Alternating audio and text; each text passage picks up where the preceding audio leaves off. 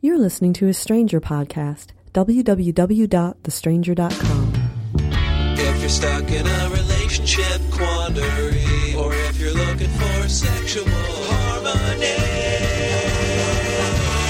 well, there's nothing you can't ask on the Savage Lovecast. Happy Valentine's Day. Fuck first. For years in my column, I would run uh, this thing at the end called Straight Rights Watch. And I was just really tracking these rumblings on the far right, the religious right, uh, of the coming war on contraception. That it, for most people, and sometimes my readers would write back just wondering why I was wasting all my time doing this. Most people regarded the debate over contraception as essentially over. It was even accepted in mainstream Republican circles. Remember mainstream Republican circles? They don't really exist anymore, but they were a thing once upon a time. That birth control was good. And if you wanted to bring down the abortion rate, which of course right wingers are saying they want to do, providing people with birth control and access to birth control and easing access to birth control is a really effective way to bring down the abortion rate and the teen pregnancy rate. Go fucking figure, right? And I would point out that they're coming for birth control, that they're coming, here they come. They're, they're, they're reframing the debate over birth control as a debate over abortion, that birth control pills are abortion, that they hurt women, just like they claim that access to abortion hurts women and they're coming for birth control. And I was really vindicated in the 2011 2012 Republican primaries when Rick Santorum burst to the front of the pack at the end of the primary season as the sort of religious right, social conservative hero. And he was saying that he would, if elected president, fight access to birth control because birth control, according to Rick Santorum, and I'm quoting, gives people the right to do that which they should not do, which is to have recreational sex, which is, of course, most of the sex most people have most of the time. Over the course of a person's life, that person will have sex many, many, many, many times and only have a handful of children. Anyway, there was Rick Santorum coming out against birth control. And it, it may seem a little weird and irrelevant to bring Rick Santorum up now. We live in Obama 2.0 America. It is – morning still here we are. The second inauguration just happened and they've all been you know thrown off and cast aside the social conservatives. No not really. Rick santorum is running around the country talking talking talking. He's on the sunday morning talk shows. He's running for president in 2016 and it may seem like we can laugh him off and laugh off his anti-birth control horseshit but and rick santorum brings this up and i'm going to bring it up too as he likes to tell people, as he likes to point out, as we're going to hear from Rick Santorum again and again and again in the run up to 2016, he won 11 primaries and then lost to the guy who lost to the Democrat. You know who else won 11 primaries and then lost to the guy who lost to the Democrat and then came back four years later and won the Republican nomination and then won the White House? Rick Santorum knows, and he's going to make sure every Republican primary voter in the country knows by 2016. That other person who won 11 primaries, lost to the nominee, who then lost to the Democrat, who then came back and won the White House, Ronald Reagan. Rick Santorum thinks God is sending him a sign and the Republican base a sign that he is the second ejaculation of Ronald Reagan. And so we're going to have this birth control debate again, and it's still percolating out there. They are still honing and crafting their anti birth control arguments on the far lunatic right, which Rick Santorum represents and speaks for and is the, the perfect distillation of. And just last week, Right Wing Watch, which is a terrific website, rightwingwatch.org, put up a tape of a right wing batshit radio host named Kevin Swanson on Generations Radio. It's a Christian radio program, far right wing, batshit, nut job Christian, not regular old mom and dad Christian, talking about birth control and why we need to protect women from birth control. And here's what Kevin had to say. I'm beginning to get some evidence from certain doctors and scientists that have done uh, research on uh, women's wombs and after they've gone through the surgery. And they've compared the wombs of women who were on the birth control pill versus those who were not on the birth control pill. And they have found that with women who are on the birth control pill, there are these little tiny fetuses, these little babies that are embedded into the womb. They're just like dead dead babies. They're uh, on the inside of the womb. And these wombs of women who have been on the birth control pill effectively have become graveyards for lots and lots of little babies. So, certain scientists and certain researchers have determined that women who use birth control are walking graveyards. They're just filled with little baby bones.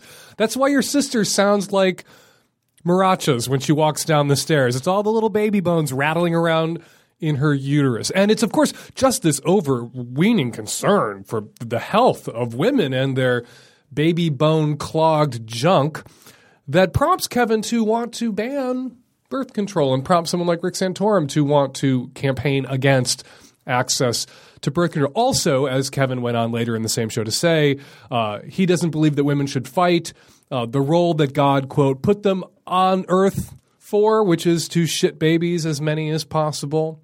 And Kevin feels it's a problem when, quote, women seek to desire the men's role. And then they lose their part and the idea of what children does, he said not just for the kingdom and not just does with their family, but does for their gender role. This is your job, ladies. You're not supposed to be walking fetus graveyards, making your own choices about when and whether you will have children, having sex if that's what you wish to do. No, no, no, no. You are here to perform a particular gender role that God created you for, which is baby shitter. Shit babies. Don't be a walking baby graveyard. Shit babies. What they really want to do is bring Margaret Atwood's terrific, terrifying novel, The Handmaid's Tale, to life. If you haven't read it, it's a couple decades old. Go get your hands on it, youngsters, and read it. This is what they want to do, ladies. And let me just say, you know, Rick Santorum is going to be back in 2016. These motherfuckers, we didn't defeat them once and for all and forever. Canada got the French, Australia got the convicts, we got the Puritans. We are stuck with them we're going to have to push, we're going to have to pay attention. We're going to have to have a straight rights watch and pay attention to these motherfuckers and push back. What mystifies me, finally, and, and I'll say this and I'll shut up and we'll get to your calls, about this, oh, women must be making as many babies as possible, is this. The number of human beings on this planet went from 1 billion in 1800 to 7 billion today, and we are on track to hit 15 billion human beings on this planet by the end of this century. It seems to me that, ladies, you could take a century or two off at this point and just enjoy sex for the fun of it and cut way the fuck back on the numbers of babies you're having. That this fruitful and multiply thing, you you're done. Job well done. 15 billion okay, enough already. You would think at this stage that even right-wing Christian nuts would say, "Okay, maybe we can maybe we've given God everything he asked us to give. We have fruited and multiplied like fucking crazy and we can relax and take a birth control pill or wear a condom and cut the fuck back on the numbers of human beings we are shitting out all over this planet together." But no, no, no, no, no. Because what this is really about is gender slavery. This is really about a terrified little man, Kevin Swanson, and his terrified little man friends looking at ladies and saying, no, no, no, no, your role is supposed to be in the home, shitting my baby, sitting on my dick, not competing with me out in the workforce, out in the world, not being your own person. You're one of those persons I'm supposed to own and control. That's why they're after your birth control. That's why we have to pay attention. That's why we have to fight. And we will be fighting Rick Santorum and on this issue too in 2016. Your call set for this. This episode is brought to you by adamandeve.com. For a limited time only, Adam and Eve will let you pick three free adult DVDs with your order. Just go to adamandeve.com and enter Savage at checkout. This podcast is brought to you by audible.com, the internet's leading provider of audiobooks with more than 100,000 downloadable titles across all types of literature, including fiction, nonfiction, and periodicals. For a free audiobook of your choice, go to audiblepodcast.com slash savage. Hi, Dan. I'm a young lesbian, and I just wanted to get your perspective on this. I came out to my parents when I was 13. It really wasn't a big deal. Um, we had maybe some really awkward conversations like, are you sure you don't like boys? afterwards, but so, anyways, I'm 16 now, and just recently I was like, oh, I want to have one of my other lesbian friends over for a sleepover. And my parents were kind of weird about it. They were like, well, why do you want to have a sleepover so badly? And my dad was like, well, I just, I'm worried about your hormones and getting out of control. I mean, my friend has a girlfriend, you know, I just, I was just wondering why. Um, I've known her since sixth grade. She's been my friend. Like, I don't want to sex her ever. and is this some sort of like internalized homophobia? I just want to get your parents' perspective on this and what you would do in this situation. Okay, thanks. Bye. Don't pretend to be naive, young lady. You want the parents' perspective? Okay, here it is. Don't play me like this. Don't pretend to be naive. If you were straight and you wanted a boy to come sleep over and your parents cleared their throats and objected and uh, didn't seem so into that idea. Why do you think that might be exactly? Because your parents, because you're 16, don't think you're ready for sex, don't want you having sex under their roof, don't want you having sleepovers with a potential sex partner. So they're only treating you with equality, right? They're only treating you and this other girl, both lesbians, the same way they would treat you if you were a straight girl and you were having a boy who wasn't your romantic partner necessarily, but was straight and you were a straight girl, they probably wouldn't bless that. They probably wouldn't be so into that. And for the same reason, they're not so into this because they don't want you having hot, hot, sweaty lesbian sex in their house. And you assuring them that, oh, she's my old friend, and yes, she's a lesbian too, but we're not doing it. I don't want to sex her ever. Like that assurance only takes you so far because your parents aren't idiots and they know that you would say that whether it was true or not. And they have no way of reading your mind and knowing for certain that it is true that you are not actually attracted to this girl and you guys aren't actually doing it, or if you're just saying that so that your parents will allow her to sleep over and then you guys can actually do it in their house. Now, as a parent, and as a human being and a sex writer and somebody who thinks about this shit, you look at what happens in saner places about sex. A lot of places, Holland, for instance, the Dutch parents typically will allow their high school age kids to have sleepovers with their sex partners, with the girls and boys that they're dating, and they can have sex in their house because Dutch parents are brilliant, and you can read interviews. See, there's a actually a great interview with a Dutch parent about it on YouTube that I watched, where she was just like, "Well, if I don't want them fucking in the park or fucking in a car, what am I supposed to do? They're going to fuck.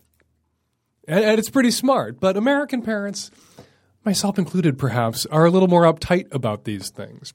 What's weird for the queer kids is that this whole prohibition on sleepovers with your sex partners and your parents trying to keep you from becoming sexually active for as long as possible is really grounded in a fear of pregnancy, of unplanned teen motherhood that you're not at any risk for. So in some way, your parents are reacting to the possibility that you may fuck this girl if you have a sleepover at your house uh, from this place of sort of paranoia, vestigial paranoia that you may get knocked up somehow. And maybe if you draw them out on the subject and you guys really address what's going on here, your parents may see how ridiculous they're being in some respects. In other respects, though, you kind of got to respect what it is your parents are doing. They're treating you the same way they would treat you if you were straight. If you were straight, they wouldn't let you have boys sleep over, right? And there you are, you're out, you're a lesbian. They said some douchey things right after you came out. You sure you don't like boys? All parents do. You let that go, you forgive them. But now they're treating you the way they would treat you if you were straight you're a lesbian and they're not so into you having another lesbian come and spend the night for the same reasons they wouldn't be into you having a boy come and spend the night if you were a straight girl because they don't want you fucking anybody in their house. Equality, right? Equal treatment. That's what we wanted. We always said we want to be treated equally. We want. I said to my mom, I want you to treat me just the same as you would treat my siblings, and I wasn't prepared for what that meant in the end. That meant mom meddled and argued and got in my face about shit. She thought that I was doing wrong or Terry and I were doing wrong. She treated us just the same. Welcome, welcome to my world. Welcome to equality. Thank your parents for treating you equally. And uh, if you are fucking this girl, you're going to have to fuck around the sly, not mom and dad's house. Hi, Dan. Um, I'm calling from Chicago, and I'm calling about my 11 year old daughter, um, who, you know, I love, I love, I love. She's so wonderful. I think she is at 11. I know it's early, but I think she's toying around with her sexuality. She says a lot of stuff about how she doesn't want to get married and she never wants to have kids. And, you know, I, I guess I'm worried. I'm not worried for her. I'm worried that she's not giving the support that she needs you know, to to be herself. Um, she's persecuted pretty mercilessly by the girls at her middle school, um, and we try to support her in every way we can. We tell her she's beautiful and she's smart and she's wonderful and we love her no matter what and it doesn't matter to us if we ever get married. Um, and and you know it, who she is is more important to us than anything else. Um, and you know, frankly, I don't care who she loves as long as she's okay with herself. I just, you know, I'm worried we're not doing enough. I don't know if I should have a conversation with her. Um, you know, about that. We've talked about sex, but you know, we sort of talked about sex in the traditional hetero kind of thing. That's the environment we're growing up in. So I don't know. Um, any advice you can offer? Um, I threw a bunch of money at it gets better because I'm worried she's going to need that later on. My first reaction to your call, you, you, said she's toying around with her sexuality. And the actual truth when you're 11, 12 years old is your sexuality is toying around with you. It's not that somebody says, I think I'm going to make an erector set of my sexuality today and play Legos with my sexuality. Like, your sexuality is revealed to you by your own body, by your own erotic imagination, by your nuts, by your ovaries. It's un- it, it is presented to you, really. It, it unfolds, and you have to explore, usually, to get an idea of where it is and where you're going but your daughter's sexuality is toying with her and not the other way around. Okay. and you say you've had no conversations about that. You've had the sex talk, she's 11. You never, in this entire call where you're basically dancing around the possibility that your daughter may be a lesbian or bi, you never say lesbian or bi or gay or anything. You say it gets better and you gave it gets better some money and we appreciate that, of course. Have you ever said the word lesbian, bi, queer, trans, gay in front of your daughter? If you feel if you can't say it in front of me on my in my ears, uh, in in conversations with her, uh, I, I feel like I'm failing as a mother. Cause, no, no, you're not, no, no, no, you are not failing as a mother. You are talking about this stuff. It's hard. This you, this is you succeeding as a mother that you made the call and we're having the conversation. Okay. I Yes, and, and I've used the word lesbian in front of her. We've talked about gay people in front of her. I have not specifically asked her if she thinks she is a lesbian. You don't have to ask your kids way. if that you think they're lesbian. Particularly, you know, some kids yeah, are being God bullied. Forbid, you know? Some kids are being bullied for being, you know, perceived to be queer. They might not even realize that they're queer yet, or have a full understanding what it might mean for themselves to be queer. And so, having their parents, who sometimes know even before they do, say "you're queer, right," can make them feel like they're also being bullied by their parents. But it is right, important. I don't want to do. You don't want to do, but it is important for you to broach the subject, particularly if she's saying, "I'm never going to get married. I'm never going to have children." She's testing you, I think, and saying these things that are expected of straight women. I'm not going to do those things. What do you think, mom? And I think at those moments you need to have sort of an open-ended conversation about, well, you're 11, you might be gay when you grow up, you might be a lesbian, you might be bi, you could be anything. Like right now, your sexuality is, like I said, unfolding. You know, you're you're growing into it, and you might want to get married. You might not want to get married. A lot of people, when they're young, say they don't want to get married because they don't like what adults do icky or looks weird, and marriage is something adults do. And so they'll say, I'm never going to get married as a way of saying this sexuality that I'm sort of coming into is scary, and so I'm going to shove it off or write it off and say it's never going to happen to me because I'm never going to get married. And so you just need to have kind of like an open-ended conversation with her. You let her direct and you draw her out. You don't say, "Are you a lesbian?" to your daughter, but what you do say to your daughter, as I said to my son, is, "You might be straight, you might be gay, either or doesn't matter, both good." You might be bi, also fine. The odds are, and you can give her the odds. You know, the odds that you're going to be lesbian are very small. A very tiny percentage of women are lesbians. And just hearing that might be a comfort to her if she's struggling with some anxiety about it, if she doesn't really want to be a lesbian. Sometimes knowing that the odds are small, even if that kid does turn out to be a lesbian, can be a temporary comfort. Along the lines right, of. And that's. Uh, oh, I'm sorry. That's really good advice because when she's asked me these things or, or said, made these statements, Uh, her response and or my response and her father's response is always, you know, that's fine. You're 11. You have your whole life to make decisions. Don't say that. But we've never really said you could be this, you could be this, or you could be this. You don't want to say you have your whole life to make decisions. Dot dot dot. And if you make that decision, we'll be crushed. She may think that even if it's not true right? There's a lot of homophobia that swashes right. around in the culture that a kid can pick up on. She's saying things to you like, "I'm never going to get married. I'm never going to have kids," in part to see what how you'll react and what you'll say. And if what you say right. is you have your whole life to make your decisions, that seems so bizarrely neutral that a kid could really have a negative read of that and, infer negativity know, where don't, you don't mean it. Absolutely not, because I I want her to be happy. I don't care who she is.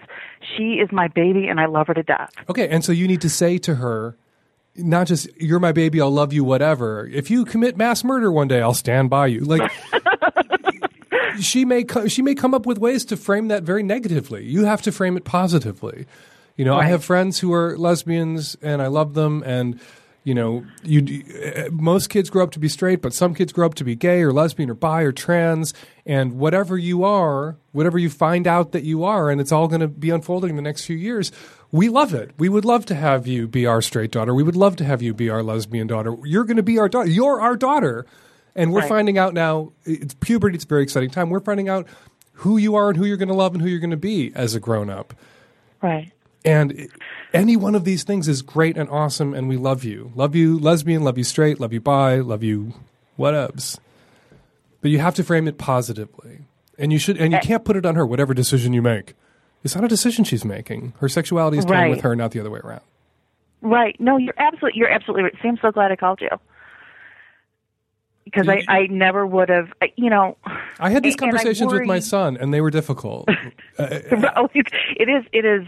She. I mean, she's very, very close to her dad, um, which which is kind of a lesbian trait, I gotta say. I, was No, really and- close and to my I, like, mom. my my heart of hearts. I, I'm sure she is. If she's if she's not a lesbian, she's a spy. And and again, I I don't care because I love her and I want her to be happy. Um, and you know, oh, I just watch her being tortured by oh yeah, that's awful. society, and it's killing me. The thing you have to avoid is saying it in a way like, "E- even if you do this horrible thing that will disappoint me, I will love you still, which is sometimes how a queer kid will read, whoever you are, I will love you anyway.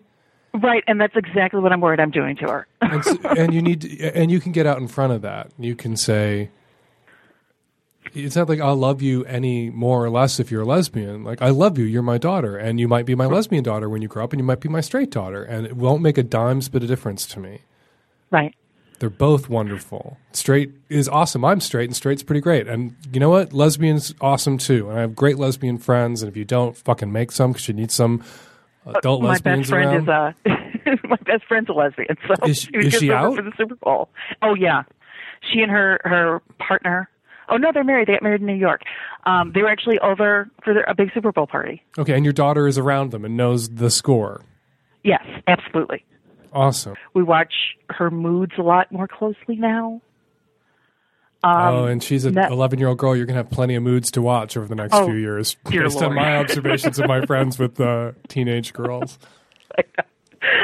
I know she's uh she's a handful, but she's um you know she's really she's incredible. She's creative. She's really sarcastic and really dark. So she's you know she's kind of the queen of of one of the fringe groups, and she's got all her little uh, her little guy friends around her. Good. She's a lesbian. I know. Okay, well, if you know that to be true, I think you should. You, you, the, the one thing you said that I really that I wrote down in my notes was, we've had no conversation about that. That you've had the sex talk, but you left out lesbians and gays from a, a sex talk with a queer kid, which isn't having then the sex talk that that queer kid or any kid needs. Because even a parent who doesn't think their kid could possibly be queer is often having a sex talk with a queer kid. They just don't realize it yet. And you're absolutely right. And it never, it didn't, it didn't click until I made the call that I had the sex talk that works for me in my sexuality. And what she might have come I- away from it with, from hearing that talk from you, is this: these are my parents' expectations. Even though I'm screaming, I'm never going to get married. I don't want to have kids. Hello, are you listening? What they're telling me is their expectation is that I'm going to be heterosexual when I grow up. That I'm going to have opposite sex sex. I'm going to have an opposite sex partner, and so they can't really see me, and they're not really listening as I say, "Look how dykey I am." And I'm never going to get married, never have kids. Hello, mom, mom, hello, mom. Right. Oh God. Oh God. You say that it's so obvious too. So you need to go to her and say, "Let's have another, let's have sex talk 2.0 because sex isn't just reproductive biology, which is what we covered last time, and heterosexuality. Sex is all these things, and you will fall somewhere on this spectrum, and you will be happy, and you will be loved because we will always be your parents, and we will always love you." That is an excellent idea, and I'm going to take you up on that. Well, I don't want to have the sex talk with you. I'm not asking you to have this talk with me. You have that talk with her. No, don't mean, take I- me up on it. Go do what I told you to do. It's the it's a, it's the absolute exact right thing I need to do to support my kid. Okay. Good luck, mom. Thank you so much, Dan, for calling me. This podcast is brought to you by Audible.com, the internet's leading provider of audiobooks with more than 100,000 downloadable titles across all types of literature and featuring audio versions of many New York Times bestsellers. For listeners of this podcast, Audible is offering a free audiobook to give you a chance to try out their service. One audiobook to consider is The Handmaid's Tale by Margaret Atwood, read by Claire Danes.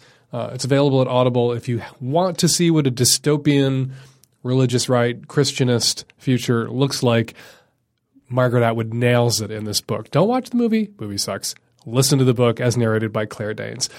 For that free audiobook of your choice, go to audiblepodcast.com slash savage. That's audiblepodcast.com slash savage. Hey, Dan. I am a 30 year old queer raised in a fundamentalist Christian church, of which my parents are still avid followers. Somehow I, find that I found the courage to leave the church and come out when I was 16. But man, do I wish I'd had your advice for dealing with disapproving families around when I was coming out. After almost 15 years of the relationship being on their hurtful terms, I'm finally demanding the respect from them that I deserve took a year of not speaking to them, but now they're finally realizing that they could lose me and are trying to um, stretch outside their comfort zone. I always knew anything like PFLAG or lead with love would get thrown out the window immediately for not being Christian enough, but they seem to have found some resources that I'd never heard of before. All of a sudden, I got this email that was almost creepy how different they sounded, begging forgiveness for their behaviors over the years, purporting to understand why I cut them off and promising that things would be different now. So I find out that the material they found was a book called First Steps Out and a video lecture for Gateway Church, gatewaychurch.com slash sexuality.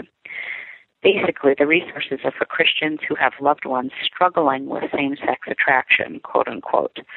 But everyone they talk to that is struggling happens to have eventually chosen not to pursue same sex relationships with God's help. Not exactly exodus ex gay stuff, but pretty close. They do harshly condemn Christians for acting hatefully towards LGBT folk, and they have first person accounts of what it feels like to be rejected by family and friends. This part's awesome. But then they make sure to point out that the hurtful behavior pushes people away from God instead of drawing them closer. I find this to be problematic as a focal point. One could interpret this to be more about saving people's souls than about learning acceptance and unconditional love. I think my parents' remorse and empathy is genuine now, but what happens in two or five years when I still love women and still believe the Bible is a book of parables, not the literal word of God? Do you think I should trust it? The strength you must have had 14 years ago when you were 16 to come out to a family like that as a lesbian. Um, I'm in awe of it. And that you put up with their bullshit for 14, 13, 14 years is amazing. And I'm glad you finally stood up to them and made it clear you would have nothing to do with them if this bullshit continued. And let her experience, other listeners who may be in similar situations, be a lesson to you. That it is when you stand up to your family and say, you can have your hate or you can have me, but you can't have your hate and me at the same time. That families come around. Make them fear your rejection.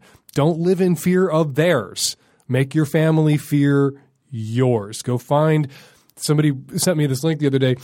Uh, this wonderful quote from Armistead Maupin. There's your biological family, he says in the Tales of the City books, and then there's your logical family. If your biological family blows, they are not your logical family. Go find your logical family and fuck your biological family. Tell them to go fuck themselves. Often, when a queer kid, a queer adult child, gets to that place where they're like, you know what? You guys have had a decade to get over this and you're still being shits. See you bye that inspires the family to start to get over their shit. Okay? And so this caller eventually did that. She's like, you know what? I put up with this long enough, not going to see you. And lo and behold, mom and dad make a big shift. They didn't come all the way around. They landed in this horrible middle place. The, you know, one of these huggy, touchy feely rock band douchebag. I, I watched the video douchebag preacher with a T-shirt on with a with a guitar on it. Look, the emerging church, right? And, and the message he's preaching up there on the altar about gay people is basically God hates fags now with hugs. Whatever. It's still hatred. Uh, You know, they still have this in their head that there's something sick and sinful and perverse about you, something wrong. And if they can just be really terrific Christians to you, if they just be nice and loving, we tried hateful asshole, that didn't work. Let's try nice and loving. Maybe that will work. Neither will work because there's nothing wrong with you. You are a lesbian. And whether they hate it or whether they hate you, whether they love it, whether they love you, it's not going to change it. I think, though, that you should meet your parents where they're at right now. They've found a different interpretation of the scriptures that allows them to be nice and kind and loving and considerate. Take that yes for an answer. It is still kind of being loved conditionally. They're loving you in anticipation, in the hope that by loving you, they can change you. By hate, they, they tried hating you and it didn't change you, and they moved. Let them try loving you in an effort to change you. Maybe they'll move again. Maybe they'll move to just fucking loving you. And maybe you should put that on the table as your expectation over the long term if they want to continue to have a relationship. Don't go to these fucking churches with them. Don't read any of the literature. If they are nice to you for a couple of weeks and then clear their throats and try to bring this shit up about same sex attraction, put your coat on and walk out the door. It's just God hates fags with hugs. And you're not going to be hugged by a God hates fagger like that douchebag preacher in his rock and roll t shirt with his headset on, or your parents. Make them fear your rejection. They already do. And you've leveraged that fear to this better place, and it is a better place.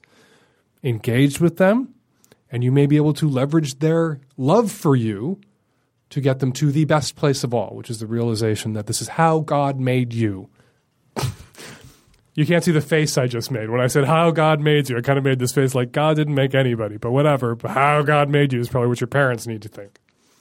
Good luck. And again, other listeners out there, if your relationship with your parents sounds like the relationship this caller had with her parents 10 years ago, where they were hateful and disapproving and obnoxious and everything was on their terms, do what this caller did, but do it sooner. Walk. Tell mom and dad you're not going to see them, not going to hang out with them, not going to have anything to do with them. Line up your logical family, find support, find people you can lean on who can lean on you too, and bolt. And they will come around. Because, as I've said 10 million times to young queers on the show, the only leverage you have over your parents is your presence. And you have to be willing to use it on the homophobic ones. This episode is brought to you by adamandeve.com. For a limited time only, Adam and Eve will let you pick three free adult DVDs with your order. Go to adamandeve.com and order almost any one item at 50% off. Choose a new adult toy, lube, or almost anything from over 18,000 adult products. Then at checkout, enter offer code SAVAGE and you'll get to choose three free adult DVDs. That's right, you get to choose your own DVDs. Plus, receive a free mystery gift and free shipping on your entire order. Choose from all kinds of genres for both gay and straight folks. And now you can also shop on your mobile phone at Adam and Eve. That's adamandeve.com and enter Savage at checkout. Hi, Dan. I'm a 28 year old straight female living in Denver. My question is how do I get motivated to date? I've been single and celibate for three years since I broke up with my on again, off again boyfriend for the last time. I've been pretty happy living on my own and uh, become quite comfortable with it. My friends think I should try and meet someone, and I don't disagree, but I haven't been able to get it together and make the effort to date for more than a year. I think I might have a lower sex drive than others, and I'm not afraid of being alone, so those things don't seem to be sufficiently motivating. I'd love to hear your thoughts and recommendations. Thanks.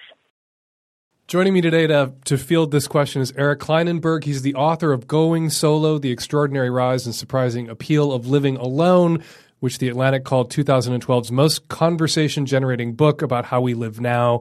And uh, it just came out in paperback. Thanks for jumping on the phone with us, Eric. My pleasure. So, uh, what I thought was interesting, why I wanted to ask you about this call in particular, was her saying, I'm not afraid of being alone. So many people are. And in, in writing your book about living alone and about how so many people are now and how uh, prevalent it is, Did you find that there were a lot of people who were living alone and then realized that that was what they wanted, but were sort of the, Far the more culture had convinced them they were supposed to be in terror of this prospect of being alone? yeah, yeah, far more people than I thought uh, said it was appealing to them. That, that's why I called the, the, the book the, Going Solo the, the Extraordinary Rise and Surprising Appeal. We have this idea that people who live alone uh, are, are lonely and sad and miserable. Uh, surely they're surrounded by cats, uh, and they're probably you know, going to turn into psycho killers uh, if they're not checked in some way. And none of that is true. well, the reality is that, first of all, massive numbers of people are living alone today. Uh, it's about 33 million people in the United States. I'm talking to you from Manhattan, where one of two households is a one-person household, and it's it's above 40% where you are in, in Seattle. So so it's very widespread, uh, and people are are discovering that there's a real distinction between living alone and being alone uh, people who live alone tend to be much more socially active than people who are married. They're they're more likely to spend time with friends and with neighbors, more likely to go out at night and and be in bars and restaurants and cafes, and and even more likely to volunteer in civic organizations. But what this caller seems to be struggling with is the stigma that she's alone. She doesn't. She feels like I don't feel like I'm unhappy alone, but my friends look at me like I'm a loser because I don't have anyone. And how does she get past that? What does she say to her friends? And is this a process that you that you actually saw other people struggling with who were alone? That this they came to this realization that no, this is what I want. But does the culture allow people to want this or to be public about this is what they want?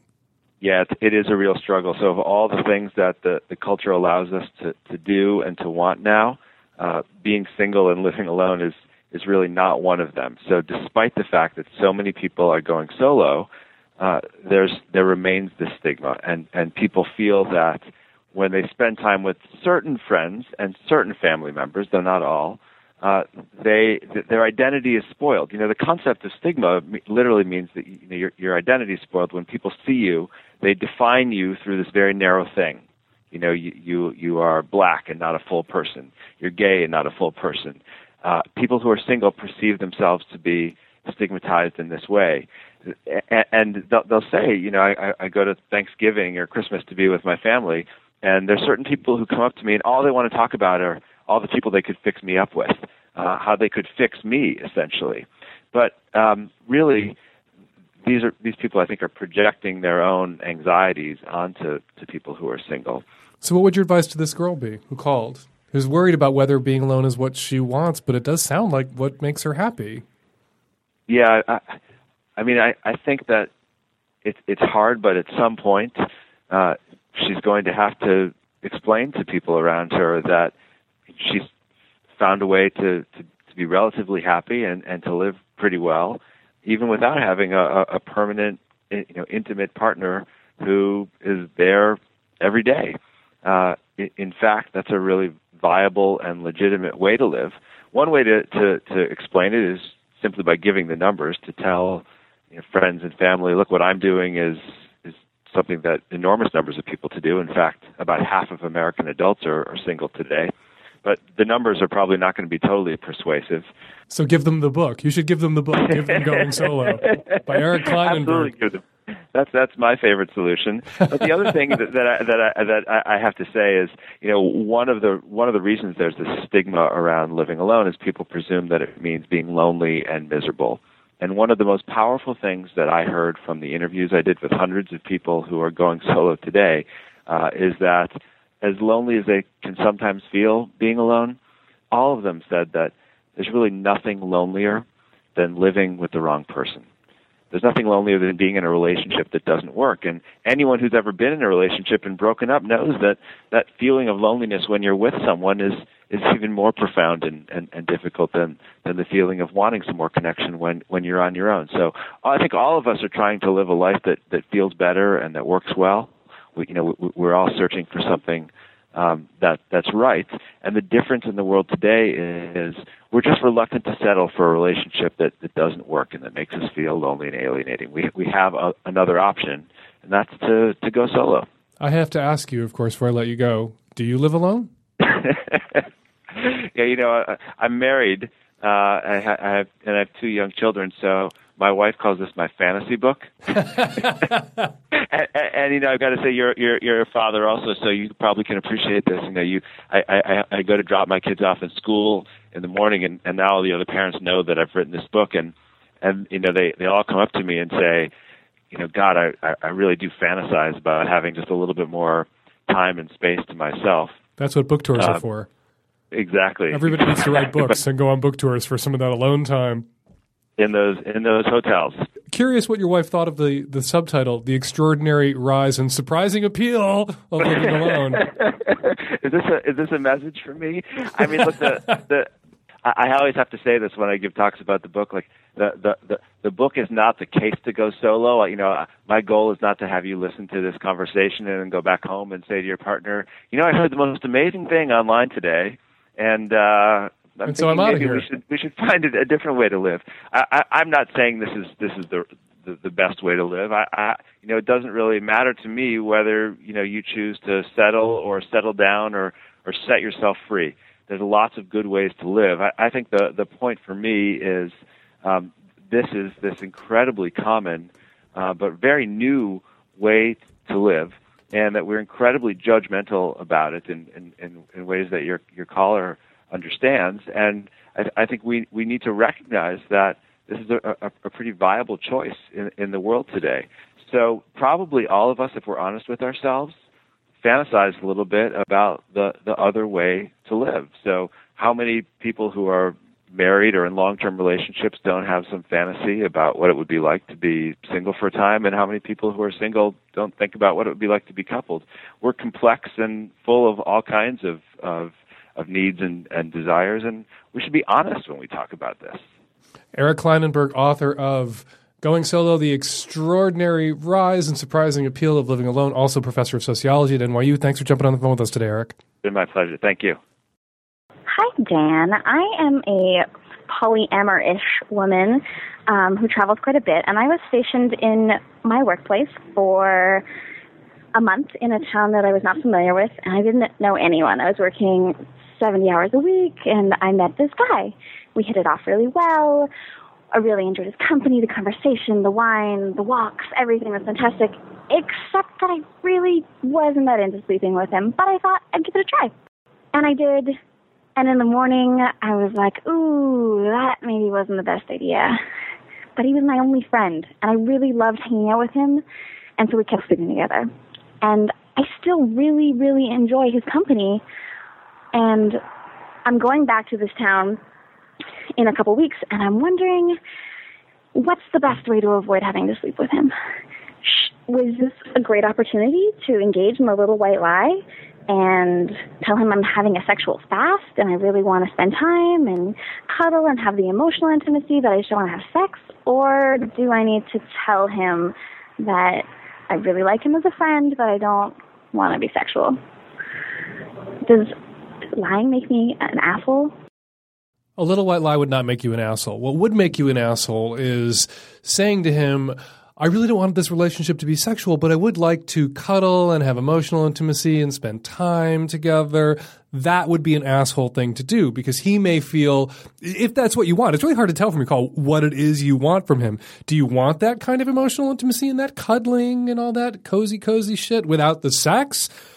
you're going to have to let that go, right? Because that would be an asshole move. He might be willing to settle for the cuddling and the emotional intimacy and whatever when what he wants is all that in the sex too and then be miserable and feel like, you know, just feel awful about the whole situation, just feel tortured and rejected.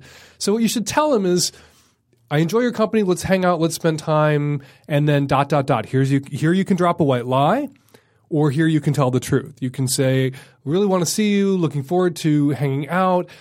I'm seeing someone now, and for the time being, we've decided to have a closed relationship. So I'm not going to be able to sort of mess around when I see you. I hope that's not a problem. Period. That's your white lie. Or you can just tell them the truth. It was fun. It was great. Uh, I don't really want to continue with the sexual aspect of our relationship. I'd like to be friends. Friends hang out. Friends don't cuddle. Friends hang out. Friends don't kiss. And friends aren't emotionally intimate in that way. So don't do any of that shit with him. Not the sex, not the rest of it. So, white lie or straight up truth, your call. I think you can trust him with the straight up truth, frankly. I think you should just tell him the truth. Liked you, always remember that weekend or week, whatever it was, fondly, but not interested in pursuing it. Sex with you anymore. So, let's hang out, but let's not be sexual. Hey, Dan, just quick comment on the stress study results. Um, I like your assessment, and uh, I think that there's some plausibility to it. But I wanted to add that uh, it seems to me that the amount of processing that a person uh, does to come out as gay or bisexual is pretty significant. And instead of uh, suggesting that the reason the stress levels are higher for heterosexual individuals, males, is because uh, because they're trying to protect their heterosexual identity, I think it's very plausible that that for folks that have done that amount of inner processing and um, self awareness, that that kind of inner work uh, can really contribute to uh, lower stress levels and a higher quality of life. And uh, I'm I'm fairly certain if you could control your heterosexual uh, population so that you had two groups, one that had done that level of inner work and one that hadn't, you'd find similar results. Thanks. Hi, Dan. Um, I, just when I'm thinking about it and listening to them, like I can think of a lot of reasons why gay guys are happier than straight guys, and one of them being, you know, there's no pressure on gay couples getting married. There's no pressure on them having kids. There's no pressure on them moving in together or changing the relationship or going forward in that way. That no one ever puts these pressure on people. There's no worry about pregnancy. There's tons of reasons, and I mean, it, just outside of that, there's even just expectations. I mean, you look at a gay gay uh, men relationship and lesbian relationships, and you go, same thing. Um, if guys decided, of course, looking at other women or other men would be okay for generally for for gay people, and looking at pornography would be totally acceptable. But in straight relationships, it's a question, you know. So there's a difference between men and women, and when guys are just dealing with guys, it's a lot easier. And probably the biggest reason is for me at least was was Grindr you guys have Grindr we don't. And when i found out about you guys having Grindr I, I wish i was gay. It's just too bad. I'm just not attracted to men And we're going to leave it there. 206 201 2720 is the number here at the podcast. If you'd like to record a question or comment for a future show, give us a buzz. 206 201 2720. You can also comment on each and every Lovecast at thestranger.com slash Lovecast. The Savage Lovecast is produced every week by Nancy Hartunian and me and the tech savvy at risk youth. We'll be back at you next week with another installment of the Savage Lovecast. Thanks for downloading.